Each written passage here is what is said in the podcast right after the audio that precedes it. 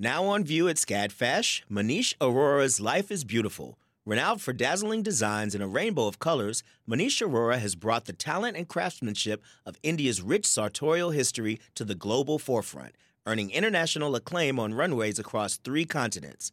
Designing in India since the 1990s, Arora's glittering garments celebrate extravagant expressions of self through varied materials, techniques, and silhouettes in a triumphant union of Western and Eastern aesthetics adapted to today's multicultural society with a touch of humor. Find out more at scadfash.org. Support for WABE comes from 100 Miles, a nonprofit committed to preserving Georgia's 100 mile coast. Protecting this critical coastal ecosystem takes all of us. Watch the stories of the innovators and future leaders who help keep our coast flowing at ourgeorgiacoast.org.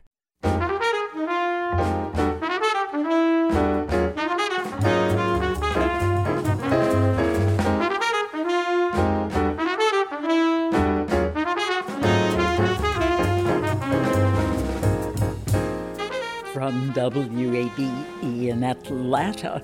This is City Lights. I'm Lois Reitzes. Thank you for listening.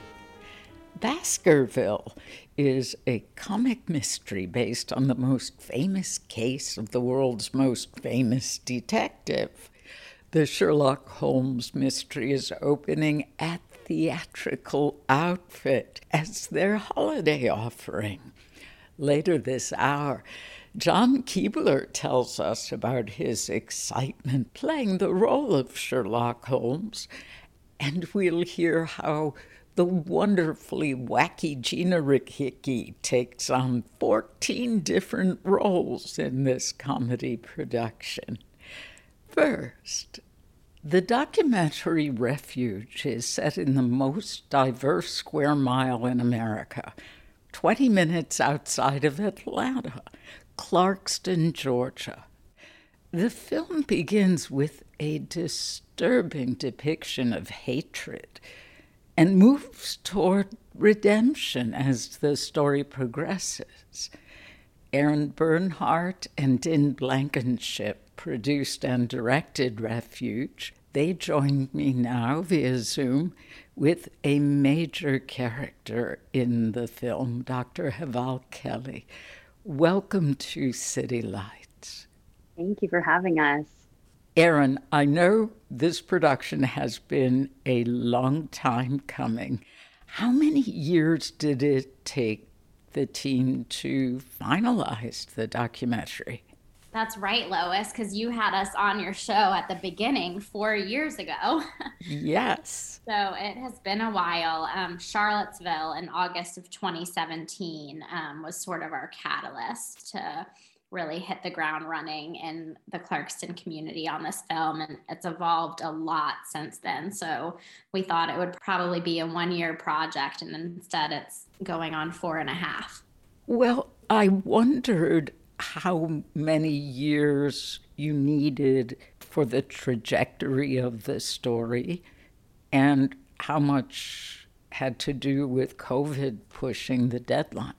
It was definitely both of those things. I think we set out to tell a film about Clarkston and the community um, and how people there deliberately choose love and welcome and acceptance rather than hate because um, we wanted to show kind of the counter narrative to what had happened in Charlottesville, which Din and I both went to the University of Virginia. And so that's why we were so passionate about that community. I think if we would have stayed doing that, it could have happened more quickly. But Heval ended up having something really extraordinary happen in his life and his real life. And as documentary filmmakers, we just chose to continue following what was happening in his life when he met Chris Buckley. And then you're right, we could have and should have been able to finish the film probably a year and a half earlier, but COVID hit right before our final film shoots. And so we got put on hold for a very, very long time. Din or Erin, can you tell us about the main characters? Yeah, for sure. As Erin mentioned, when we started making this film, we were really focused on the community of Clarkston and had been following several individuals there, one of which is Heval, who you will hear from more. And our other main character in Clarkston, who you see in the film, is Mama Amina, and she's become this kind of mother of the community of Clarkston and, and um, really takes care of and advocates for um, the people who live in Clarkston. And so they had been two of the main um, subjects of the film. And then when Heval told us one day he'd been connected to uh, Chris Buckley, who recently left the KKK. He had been the number two in the KKK in the state of Georgia. He's a combat veteran, and Chris just really, really hated Muslims. And he and Heval had been connected through a mutual friend, which Heval can tell you more about that. But Heval felt like he really wanted to go meet Chris and help kind of disprove some of the false narratives that Chris had built around Islam and the Muslim people. So the film follows Chris and Heval kind of as they encounter one another. Heval, you drove up to Lafayette, Georgia to meet Chris and his family. What were your thoughts when when you first met? Well, you know, it was very interesting. Like, you know, I never been to an area like where Chris was, and it was my first time meeting people from, you know, the rural counties in Georgia. But the only reason I wanted to go meet him because at that time there was a lot of misconception about refugees and hatred toward refugees and immigrants. And I wanted to, instead of being, you know, part of the division, I wanted to be facing the other side, but also wanted to face the extreme side where people really hate people like me and say, okay, well, what what can I do to understand the hatred toward someone like me who came to this country? So through Arno, who was a actually a former skinhead leader, and I met him through a conference, and I talked to him about my worrisome about our country and how we're getting divided. And he's like, well, if you want to do something, I can introduce you to this KKK member. I'm like, whoa, whoa, wait a second, this is probably too much. At what first? And you know, we talked first on Facebook, and start having conversations and eventually find out he was a veteran. And I happened to work uh, when I was a fellow at Emory. I used to moonlight in the VA and help out in the emergency room. And you know, I became much closer to the veteran community, and so we had something common to discuss. And when I when I showed up at his house in Lafayette, Georgia, I just showed up like going to any Kurdish home. You know, in our culture, when you show up to a Kurdish house, you bring gifts and food, and that's what I did. I was just being myself, showing up there and we just started talking when we met for the first time offline. Well, I have to tell you, because the opening of the film, where we learn about Chris's involvement with the Klan and observe him with his children, which I found chilling. When you knocked on his door, I felt frightened for you. Were you scared? I don't think I was scared. I was more nervous. Uh, it must be, you know, having the Kurdish heart not to be afraid. You know, when you're a refugee, you go through a lot to be in a country like America. And when you're a Kurdish person, you go through a lot of suffering through your life as a Kurd. And so I thought maybe he was more afraid of someone like me. And I just feel like sometimes hatred could be based on fear. And then Heval's like, hey, look, man, I'd, I'd love to come and visit you. That heightened alert kicked in. It's like danger.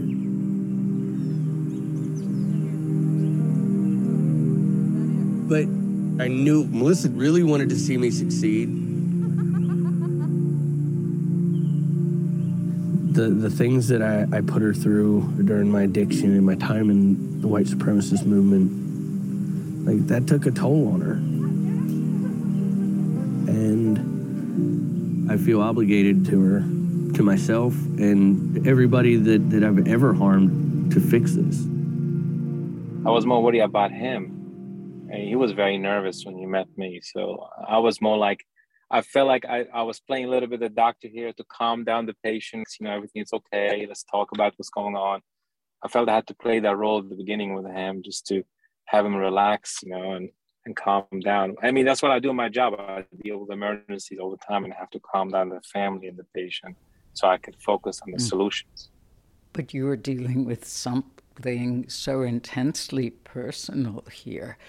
You know, a man who had no problem stating that white people suffer more than anyone in this country. you've known a different side of life. I was struck by something you said in the film, driving around Lafayette. You said that Chris is a reflection of the forgotten America. It's like living in a camp without borders. I'm glad I came because I learned something totally different than I expected. I didn't know like this existed. Really, what touched my heart and broke my heart was like, it's not fair that American live like this. Chris is like reflection of the forgotten America. They're living in a camp that doesn't have no borders called poverty.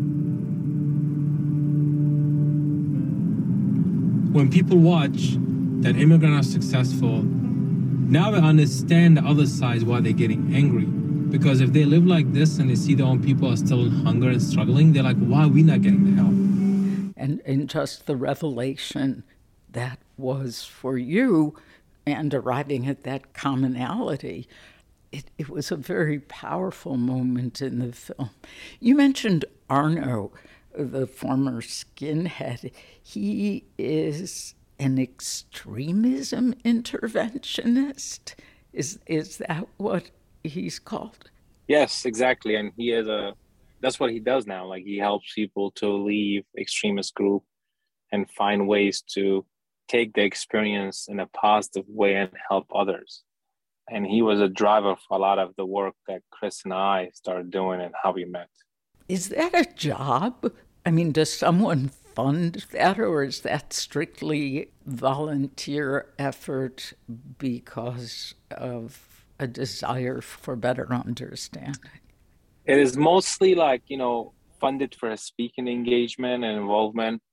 And, you know, unfortunately, how the system works, you have to have a nonprofit and proposal. And I feel like, you know, in these times, we need more people like Arno. So finding ways to fund people like Arno is difficult. But historically, that's how people used to get funded. Individual will get funded for their work to make a difference in the community. And more so in our modern time right now, you have to have, I guess, a nonprofit, a proposal, and and all of that to get the funding. And by the time you get the funding, 90% of that goes to the logistical purpose instead of actually the actual work. And Arno is a prime example that he actually does the work 100% and makes a difference one by one and scales it up to more people. I mean, he's probably the reason why many people left all these extremist groups and making a difference in our country. If you are just joining us, this is City Lights on WABE. I'm Lois Reitzes speaking with Refuge filmmakers Erin Bernhardt and Din Blankenship. Also joining our conversation is Dr. Heval Kelli, who plays a leading role in the documentary.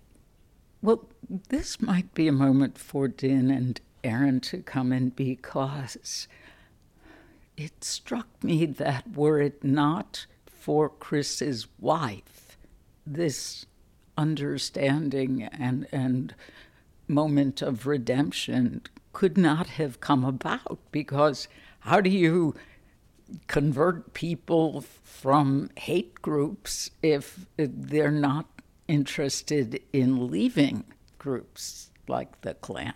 Yeah, absolutely. Melissa, we often say Melissa is the hero of the story. I mean, Chris would not be where he is if it weren't for her dedication to him and her knowing the man that he is and the man that he could be and getting help.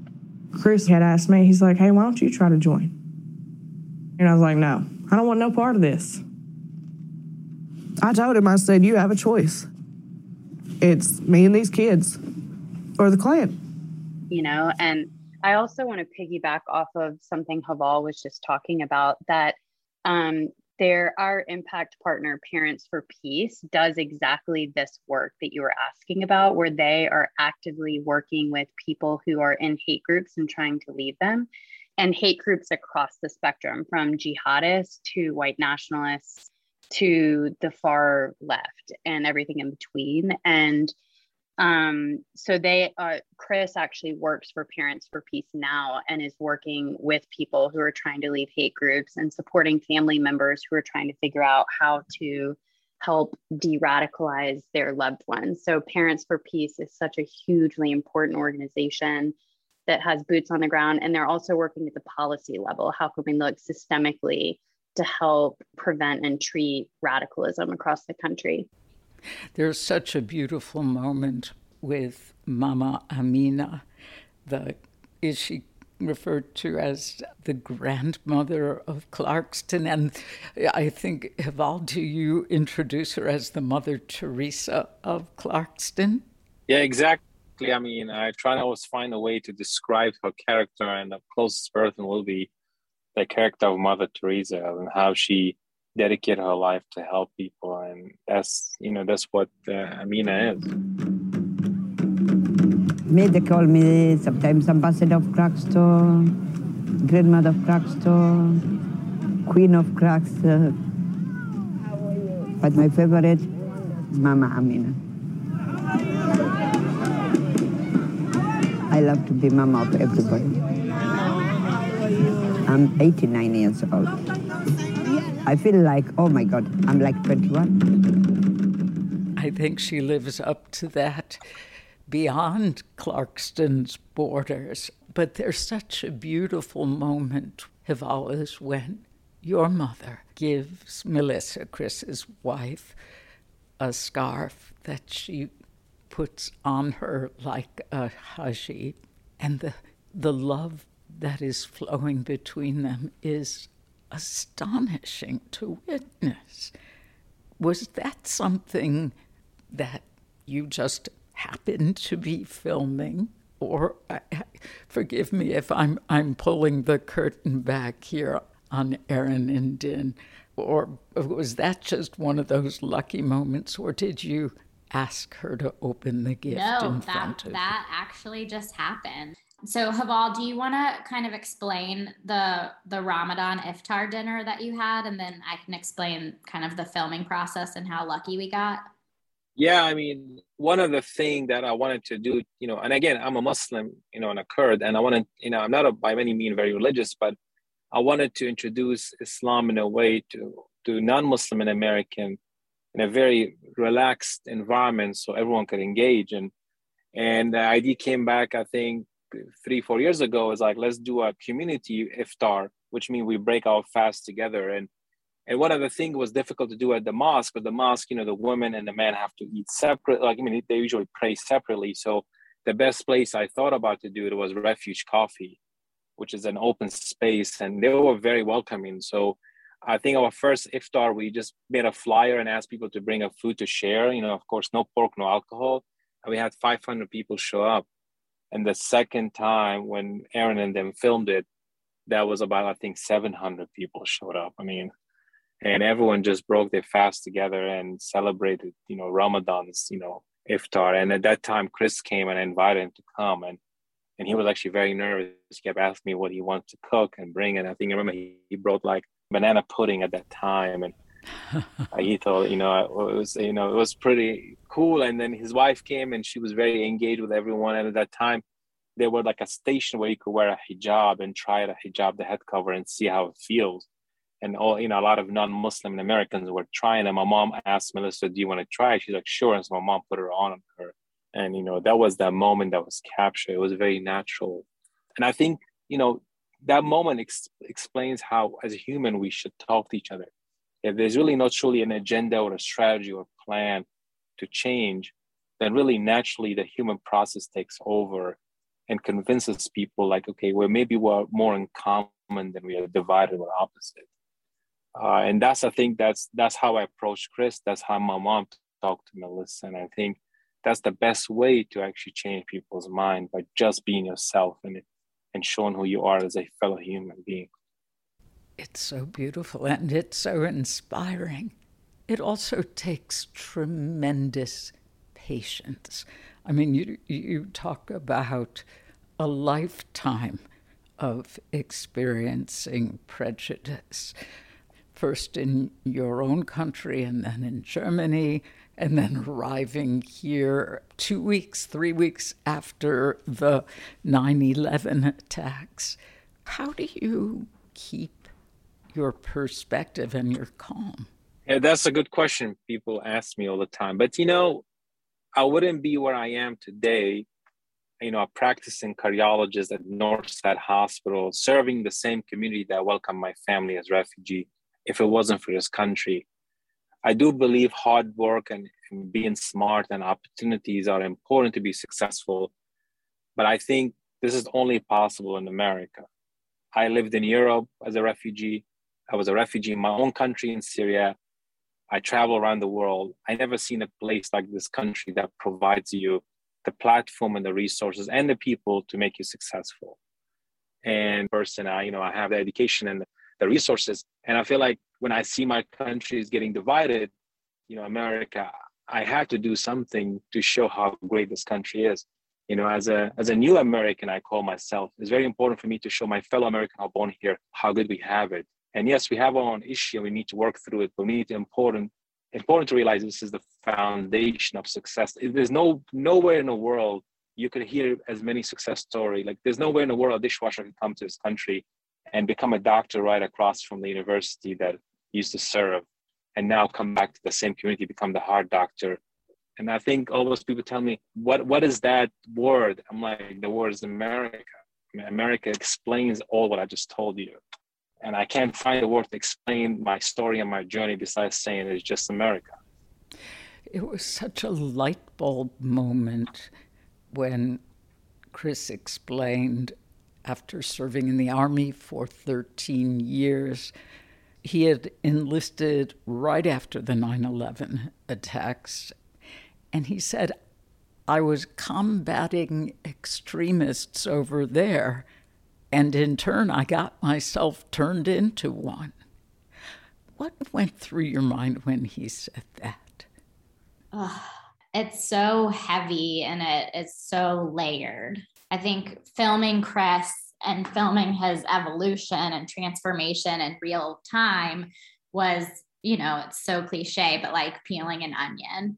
And sometimes he would even say these incredible nuggets like that, even earlier in his process.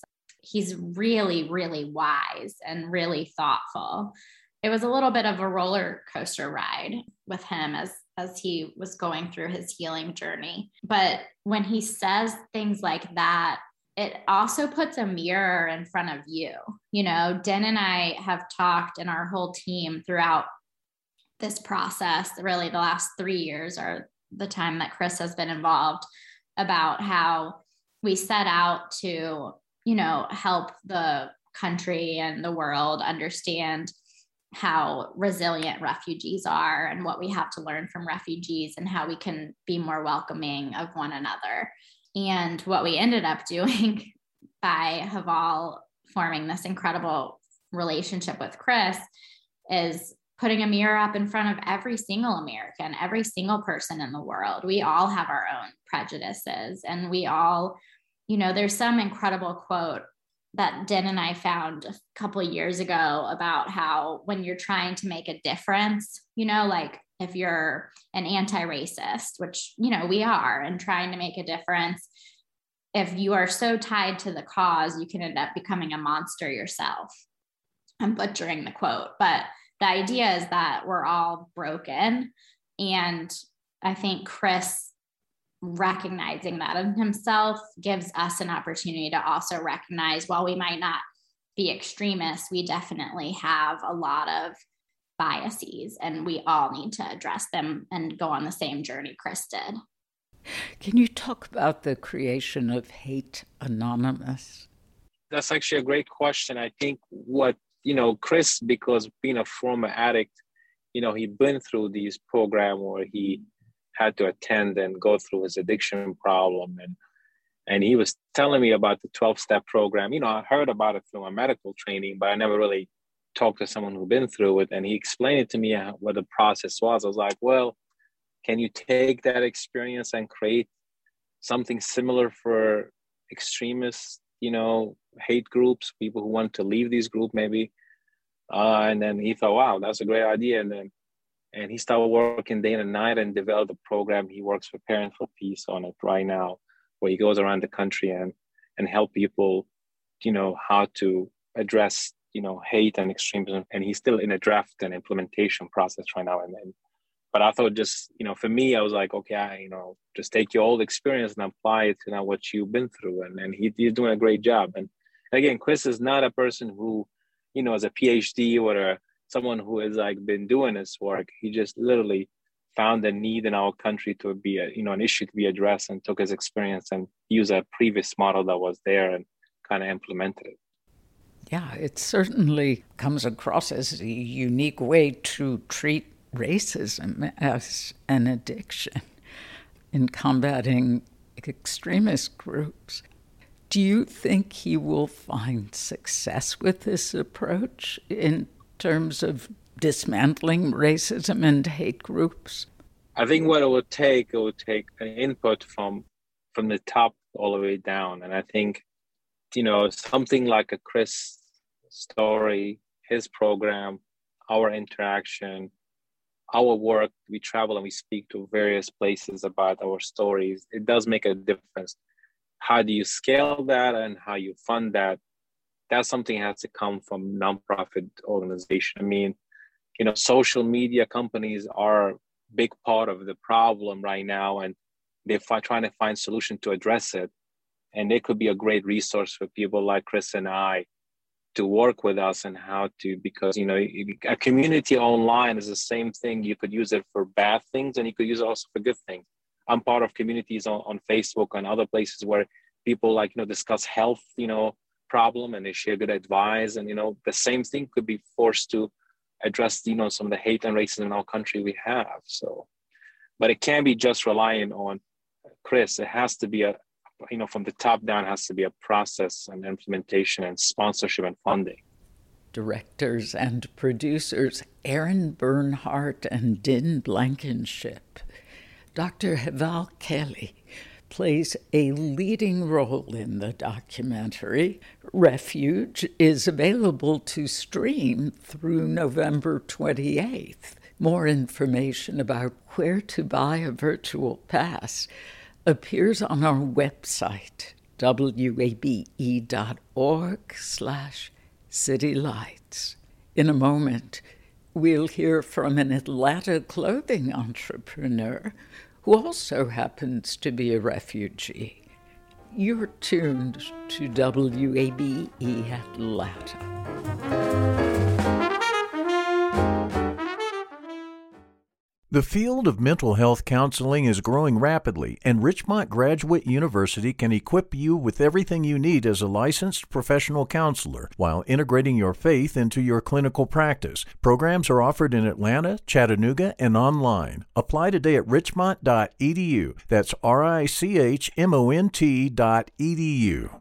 You love free, and at Ameris Bank, so do we. That's why we're proud to offer worry free, hassle free Ameris Bank free checking. Manage your money your way with convenient access to digital, mobile, and telephone banking, all with no monthly service fee or minimum balance requirements. At Ameris Bank, we're with you. For more information or to open an account, visit our local bankers in person or online at amerisbank.com slash free checking. Other fees such as overdraft fees may apply. Ameris Bank, member FDIC, equal housing lender.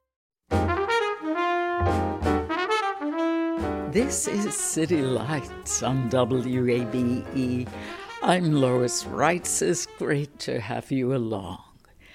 Atlanta business owner and daughter of refugees, Archel Bernard, opened the ethical fashion company Bombchel just about a year ago. The Ponce City Market store sells contemporary West African clothing made by an all female staff of Ebola survivors in Liberia. When we spoke last year, Bernard first explained why she went to Liberia after graduating from Georgia Tech. My family, we're Liberian refugees. So my mother and father grew up in Liberia and left because of the war. And my grandfather stayed in Liberia for a, a long time. For me, when I graduated, I wanted to connect with home. In so many ways, I feel like I went back to hopefully see him, even though he had passed. Uh, and so I, I go and, you know, as I build my business, sometimes I have conversations with him in my head, like, would he be proud of the way that I'm doing things, or what would that advice be? Liberia was once such a shining example of an independent African republic, and now we're consistently the poorest. I know that we as people are stronger and better than what we may seem to be right now. And I wanted to be a part of that, that story. Let's talk about the name of the store. It's sort of a throwback. The word bombshell, you know, brings images of Marilyn Monroe to mind. It's sort of a mid 20th century term for uh, sexy beauty. Yours is spelled B O M B C H E L. And why do you call the employees the bombshells? Well, I call employees bombshells and I call our customers bombshells because I really want to emphasize how connected we all are. We can't separate our makers from the purchasers because I think that that has a lot to do with putting space between us so that we don't care about the conditions that our clothes are made in. We have to know that we are all the same. I call everybody a bombshell. So whether you wear one, wear our clothes or you make our clothes, you are a bombshell because you're contributing to this new narrative for amazing, beautiful pieces coming out of West Africa that I don't think many people would think of without our factory. And in fact, then bombshell with the C H E L derived from your name is, is somewhat ironic, although empowering. Yeah, yeah. You know, I grew up in North Cobb. We were the only black family in the neighborhood, and therefore, for sure, the only African family. And, you know, my name was always weird. I went by Shelby for the longest. Oh, Archel is so much more elegant. I know. I went by Shelby for the longest because I just wanted to fit in, you know? I just really wanted to fit in. But the importance for me of spelling bombshell in that funky way that my name is spelled is that I'm saying, you know, this is it. I'm going to, uh, you guys are going to learn my name. You're going to learn how to spell it. You're going to learn how to say it, you know? And it's just going to be okay. And for all the other girls who have super weird names, they'll learn how to spell it, they'll learn how to say it, and it's going to be okay. Oh, the store Bombchel in Ponce City Market. Please tell us about your decision to solely employ refugees living in Atlanta.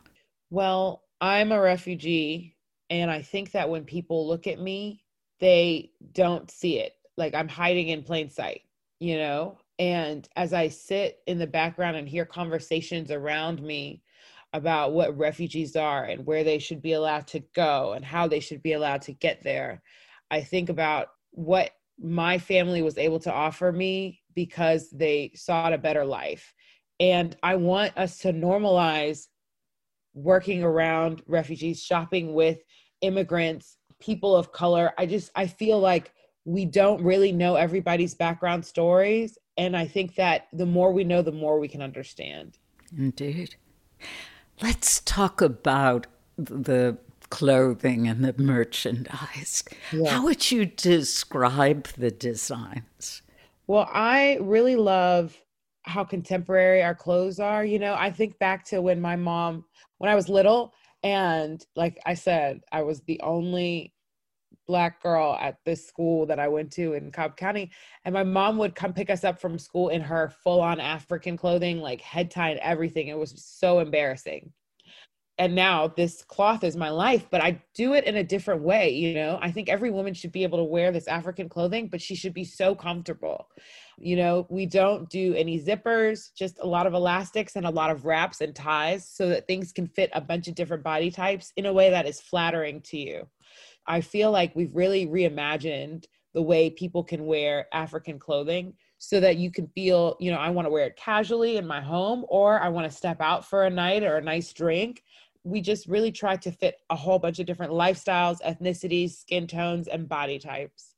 So I love that. And then I do a lot of hand dyeing. I learned how to hand dye in Liberia, and I, I do a lot of hand dyeing now here. And with tie dye being so popular right now, um, a lot of our customers are coming in for the tie dye, but then they're also discovering they like some of the African wax print. So in that way, it's just a lot of advocacy through fashion. In addition to the contemporary designs you've described, do you sell any traditional Liberian garments in the store? We sell head wraps, but for the most part, no. I think that in order for us to be widespread, and to fit so many different people. You know, traditional Liberian garments would involve like tailors and sewing machines and your personal measurements and things like that. And I want us to make sure that we get as many pieces on as many people as possible so that maybe there's a revolution that happens. Maybe everybody can start to see themselves in African fashion. So, not that much traditional wear, but all of our cloth is sourced from Liberia. We buy it from local market women. So, in that way, everybody is still touching a bit of my home. Archel, why was it important for you to employ an all female staff? You know, women in Liberia ended the war, and the women in Liberia have kept the country going, I think, in spite of so many of the other things that have happened there. And so for me, I'm so, so sincerely proud to be a Liberian woman. I feel that that bit of my history is just a blessing from God. And I wanted to bring other women that looked like me into this fashion space. I felt like it was the way I could do my part and tailoring and clothing making is typically a men's um, occupation in Liberia. So it was so, so important to me that women work here making women's clothes because nobody knows a woman's body better than a woman. For me, it was just so deeply important because it made business sense, but also as my way to, I guess, thank the universe for making me a Liberian woman as well. What is the training process for the women who create the clothes? Yeah, I hire different tailors from places around Monrovia, people that have made clothes for me before. And I bring each of them in for a day or two to work with all of my team to sew the clothes. So I'll maybe I'll design a pattern in Spain or here in Atlanta or whatever. I'll make that pattern, I'll take it to Liberia a tailor will learn how to make it and then he will show our team how to sew it. So as soon as we possibly can, we want our women to be the ones who are making this garment and to be the experts on it. So usually it just takes about 2 or 3 days and I'm aware of their skill set when I pick new patterns, but um we can usually get new styles out the door in less than a week. Hmm. Since opening the Bombchel Factory in 2016 for Ebola survivors, what has been the impact on these women's lives? One of our bombshells, her name is Miss Louise. She was in an abusive relationship when she first started to come work with us. It got worse as she was working with us because she was making more money than her husband, and he didn't like that. And so many times her neighbors had to intervene when he would just be like absolutely just beating her. And it got to a point where she made enough money that she was like, I actually don't have to do this anymore. And now she lives in her own home and she takes care of a lot of the family members because she's the most stable. So she takes care of her kids and a granddaughter and cousins. And whenever I go to her house, you know, she's in charge, but that is her home. So that is a big impact. And I, I love to have more, you know, stories like that because working with us gave her a, a level of freedom that she wouldn't have had had she not worked with us. There's another bombshell named Beatrice, and she's an Ebola widow. She didn't know how to read or write when she came to us. She couldn't even sign her name to collect her salary. And after working with us, she is the breadwinner. She is paying for her daughter to go to school. Her daughter is, is a teenager and she will be the first person in her family to have a formal education. I mean, it, it just adds to what her daughter will be able to do. One of our other bombshells, Blessing, she has been working with us, and after two years, she had saved up enough to go to college. She never even told me she wanted to go to college, or we would have just paid for it. But it was so important to her that she paid for her own school. And now, not only does she pay for her college, but also for her two brothers to go to school because her mother is out of work right now with things happening in the economy in Liberia. So all of our team members are the ones that are holding up their family financially and also just independently letting their family members know that women are are capable of having careers that take care of themselves and their families. Archel Bernard is the owner of Bombchel, an ethical fashion brand located at Ponce City Market in Atlanta. More information about her store and the Liberian Bombchel Factory will be on our website, wabe.org slash citylights. Coming up, actors Gina Rickicki and John Keabler tell us about theatrical outfits comedy Baskerville, a Sherlock Holmes mystery. You're tuned to WABE Atlanta.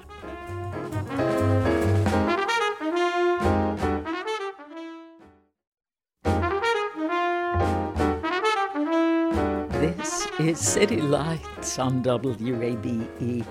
I'm Lois Reitzes. Thank you for being here. Who killed Sir Charles Baskerville? Is there any truth to the legend of a supernatural hound? This sounds like a case for the world's most famous detective. And Theatrical Outfit is doing just that with the comedic mystery show Baskerville a Sherlock Holmes mystery. The cast consists of five actors portraying 40 different characters. Two of them join me now via Zoom John Keabler, who portrays Sherlock Holmes, and Gina Rickicki, who plays 14 different characters. Welcome to City Lights. Thank you so much for having us. Yes, thank you for having us, Lois. John, what is the mystery Sherlock Holmes is hoping to unravel here? It is a very complicated one. It is one of murder and deceit and missing identities and subterfuge and escaped convicts and horrifying butlers. It's just, it's so crazy and, and it's almost so crazy that it stumps Mr. Sherlock Holmes himself. Okay, we should mention the story was written by Ken Ludwig, correct? Yes. Yes. Uh, yes. And um, I am convinced, based on the number of insanely quick costume changes and character changes, that he is indeed a sadist. Um, a fantastic sense of humor, but a sadist nonetheless but we're doing full costume changes um, with Victorian era garb and wigs and who boy. well, you know, Gina, that was a question I actually wanted to ask. Portraying 14 different characters, how do you deal with wardrobe changes, switching from one role to the next?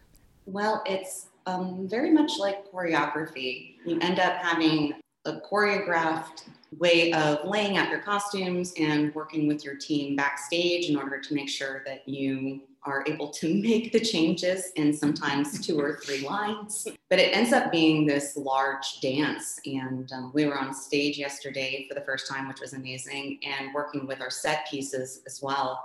And so it really, there's a dance that's happening backstage and there's one that's happening on stage. But I will say, after being so isolated during the pandemic, that all of these people had plenty of room in my head. Um, so there was it's it's a joy to be back in a real theater and to work hard. It's it, everybody in this cast um, is working really hard. You know, we have Lala Cochran, um, who is royalty. She's fantastic, and she is playing Watson. And we have Robin Bloodworth, and he's uh, another actor who's playing a number of different people. And of course, Robin is once again, he's he's Atlanta theatrical royalty. And then we have another new person in this cast. Do you know this person, John? No, I don't. No, yes, I do. she is actually my fiance, who's playing all the male, younger male parts as actor too. She's another actor that's playing about 14 parts. And so, um, yes, we get to do another show together. And I must say, if they don't make their costume um, changes in time, you will get to see Sherlock do a little improv.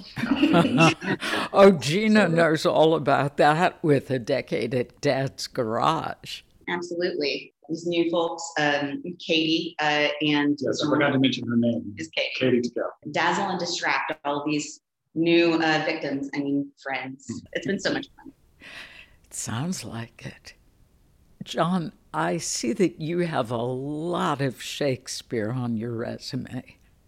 Anyone looking at your bio will laugh immediately at how you present your credits. So it's clear you enjoy shenanigans, as you refer to them. Does that playfulness inform your portrayal of Sherlock Holmes?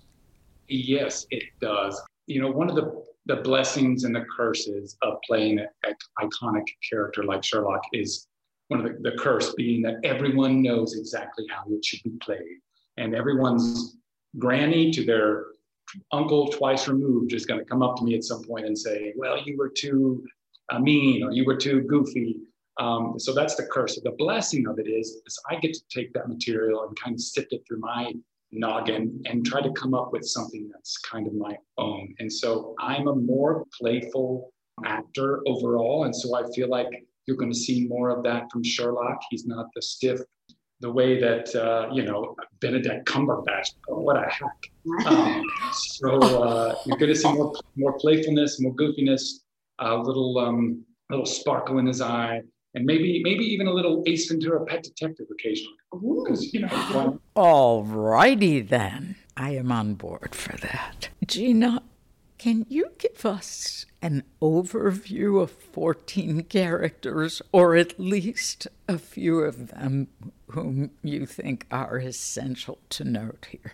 Oh, it would be my pleasure. I'll start with the simplest character, which is the baby that just says when um, you nailed that. Nailed yeah, it. Thank you. That was her audition. It was. It was. That was my entire audition tape. When?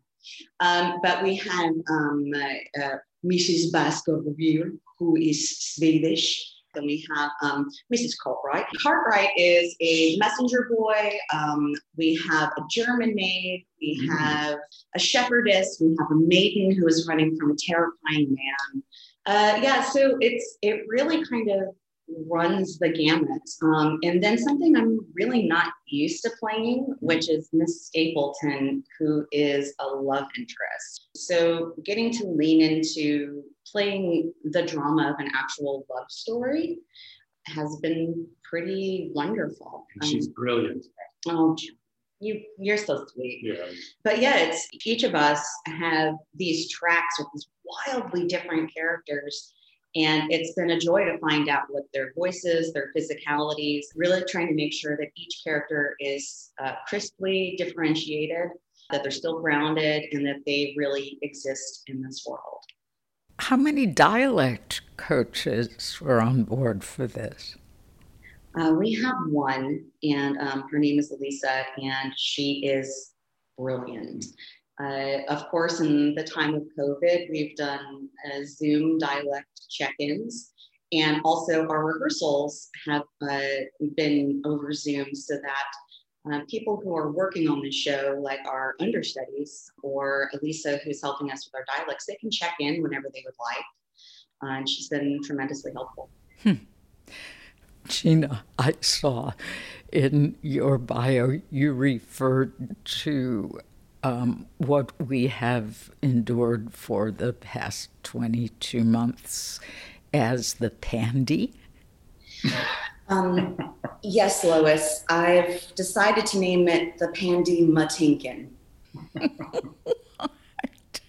because truly um, it has been uh, something to be endured and at times celebrated. And also, I love Mandy Patinkin, but it is the Pandy Matinkin. So um, oh, everybody has different names for it. I've heard uh, the Panini. Um, everybody's, uh, I think, found different ways to cope with it. And for me, it's just calling it the Pandy. well, I, I love your zaniness. I use zany in the most complimentary way. Oh, I take it as a compliment. Trust me. I'm curious.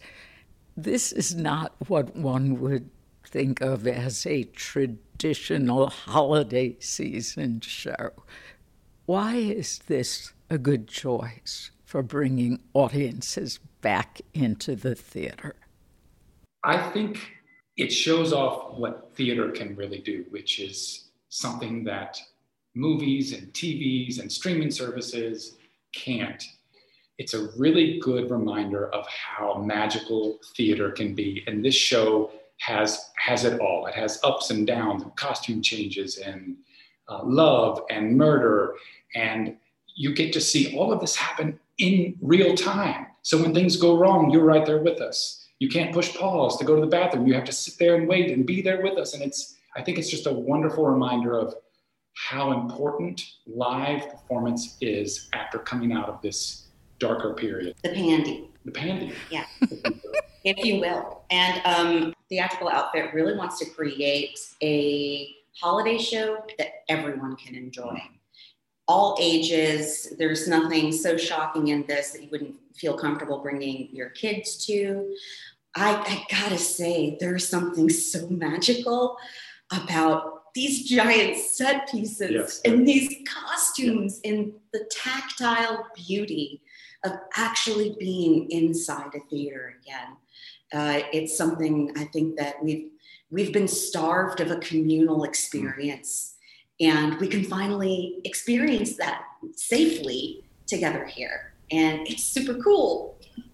Actors John Keabler, who portrays Sherlock Holmes, and Gina Rickicki, who plays 14 different characters in Baskerville, a Sherlock Holmes mystery. Theatrical Outfits production is on stage in the Balzer Theater at Herren's through December 19th. More information can be found on our website, wabe.org slash citylights. You've been listening to City Lights, our daily exploration of arts and culture. Tomorrow at 11 a.m., musician and activist Killer Mike stops by. We'll find out why he decided to add talk show host to his resume with the program Love and Respect with Killer Mike on our TV station, ATL PBA. City Light senior producer is Kim Drobes. Summer Evans is our producer, and our engineer is Shelley Canavy. I'm your host, Lois Reitzes. I'd love it if you'd follow me on Twitter at L O I S R E I T Z E S. Thank you for listening to WABE Atlanta's Choice for NPR.